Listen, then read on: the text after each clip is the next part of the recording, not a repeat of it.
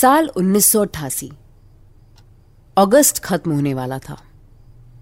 मारी कोनो नाम की एक चार साल की लड़की के माँ बाप उसकी तलाश में थे। उसे गायब हुए कई हफ़्ते बीत चुके थे। एक दिन उनके घर पर एक बॉक्स आया। बॉक्स भेजने वाले के बारे में कोई इंफॉर्मेशन नहीं थी। माँ बाप ने बॉक्स खोला। वो बॉक्स पाउडर से भरा हुआ था। उसमें एक पोलरॉइड फ़ोटो थी और फ़ोटो में वो ड्रेस दिख रही थी जो उनकी बेटी मारी की थी। जब वो लापता हुई थी, तब उसने वही ड्रेस पहनी हुई थी।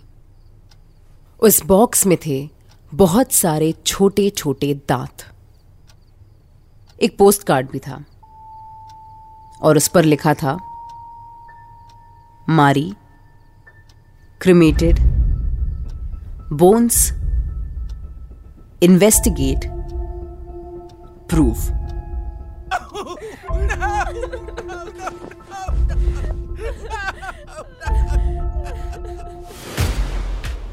Red FM Podcast presents International Serial Killers.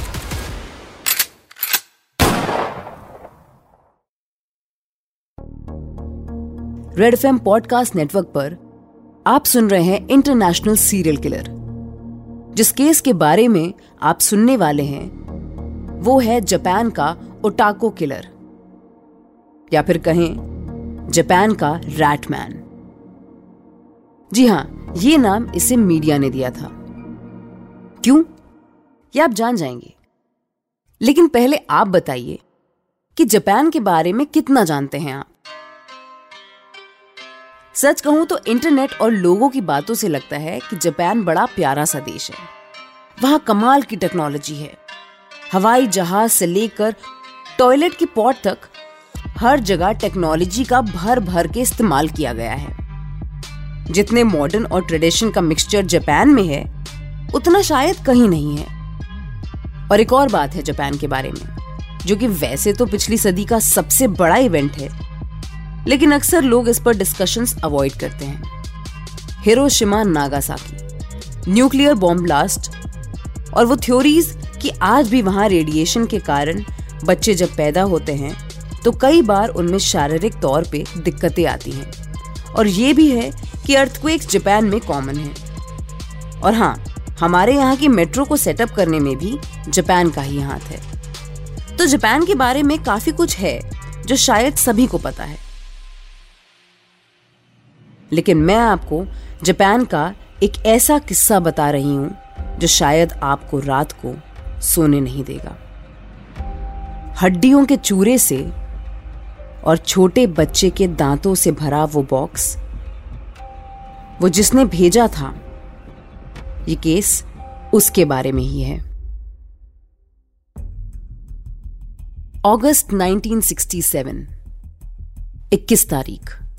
सुमोतो Miyazaki का जन्म इसी दिन हुआ था, जापान के टोक्यो शहर में। लेकिन एक कॉम्प्लिकेशन की वजह से उसे एक फ़िज़िकल डिफॉर्मिटी थी। हाथ की कलाई ऊपर की तरफ़ नहीं मुड़ती थी और हाथ में कई जॉइंट्स आपस में फ्यूज थे, यानी जुड़े हुए थे। अब किसी की भी फ़िज़िकल डिस्क्रिप्शन देना वैसे तो ज़रूरी नहीं है, लेकिन मैं आपको इसलिए बता रही हूँ क्योंकि ये बात इस केस के लिए बहुत इंपॉर्टेंट है। मारी कोनो के माँ बाप को वो बॉक्स भेजने वाला सुमोतु मियाजाकी ही था। मियाजाकी ने ये भद्दा मैसेज भेजा था कि उसने मारी को मार के उसे जला दिया है और जो पाउडर बॉक्स में था, वो उसकी हड्डियों का ही चूरा था। उसकी ड्रेस की फोटोग्राफ ये बताने के लिए थी कि ये उनकी ही बेटी है। और साथ में चैलेंज दिया पुलिस को कि दम है तो इन्वेस्टिगेट करो और प्रूव करो। असल में मारी के साथ ये हुआ था। 21 अगस्त 1988 को सुमोतु मियाजाकी ने अपना 26वां बर्थडे सेलिब्रेट किया। और ठीक एक दिन बाद 22 अगस्त को मारी कोनो किडनैप हो गई। चार साल की मारी कोनो अपनी सहेली के घर पे खेल रही थी। मियाजाकी वहाँ से मारी को लेकर अपनी गाड़ी में शहर के बाहर ले गया।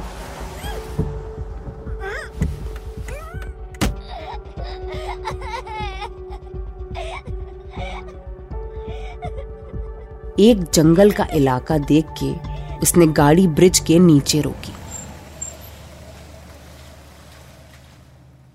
बताया जाता है, यहाँ पे उसने गाड़ी आधा घंटा रोके रखी। सुमोतो मियाजाकी ने पहले तो मारी कोनो को जान से मार डाला। फिर उसकी डेड बॉडी को मोलेस्ट किया।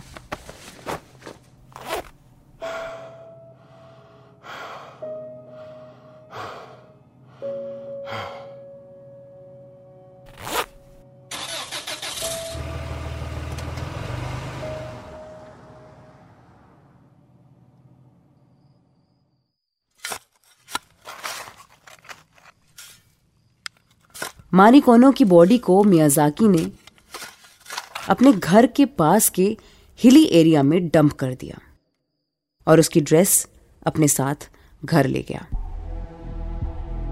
बॉडी कई दिन तक वहीं सड़ती रही। कुछ दिन बाद सुमोतु वापस आया। उसने डीकंपोज हो रही बॉडी के हाथ और पैर काट दिए और उन्हें अपने साथ ले गया। बॉडी की बाकी हड्डियों को फर्नेस में डालकर जला दिया और जली हुई हड्डियों को ग्राइंड करके पाउडर बना लिया और फिर उन्हें एक बॉक्स में भर दिया। उसमें मारी के छोटे छोटे दांत डाले और ड्रेस की फ़ोटो साथ में रख दी और फिर एक पोस्ट कार्ड पर एक मैसेज लिख के मारी के घर भेज दिया। माँ बाप बॉक्स खुलने के बाद अपना आपा खो बैठे। बच्चे को अगर गर्म तवा छू जाए तो जान निकल जाती है। और वहाँ उनके सामने उनकी चार साल की बेटी की हड्डियों का पाउडर था। उसके दांत थे और एक भद्दा मैसेज। ज़्यादा हैरानी की बात यह थी कि बहुत बाद में जब मियाजाकी पकड़ा गया तब उसके घर की तलाशी में मारी कोनों के कटे हुए हाथ और पैर मियाजाकी के अलमारी से मिले। उसने उन्हें संभाल के रखा हुआ था। लेकिन जब तक वो पकड़ा गया, तब तक जापान के कई घरों में ऐसे बॉक्सेस पहुँच चुके थे, ये सीरियल किलर कुछ ज़्यादा ही टेढ़े दिमाग का था। इसकी फुल हिस्ट्री आपको बताऊँगी अगले एपिसोड में। इंटरनेशनल सीरियल किलर को अपनी पॉडकास्ट ऐप पर फॉलो करना मत भूलिएगा। फीडबैक शेयर कीजिए at the rate red FM podcast पर या फिर at the rate R J Mishra official पर। मेल कीजिए podcast at the rate red F M dot I N catch you in the next episode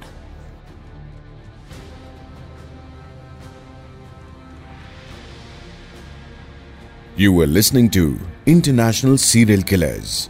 Written by Dhruv Law. Audio design by Ayush Mehra. Creative direction by Dhruv Law. Send your feedback and suggestions right to us at podcast at redfm.in.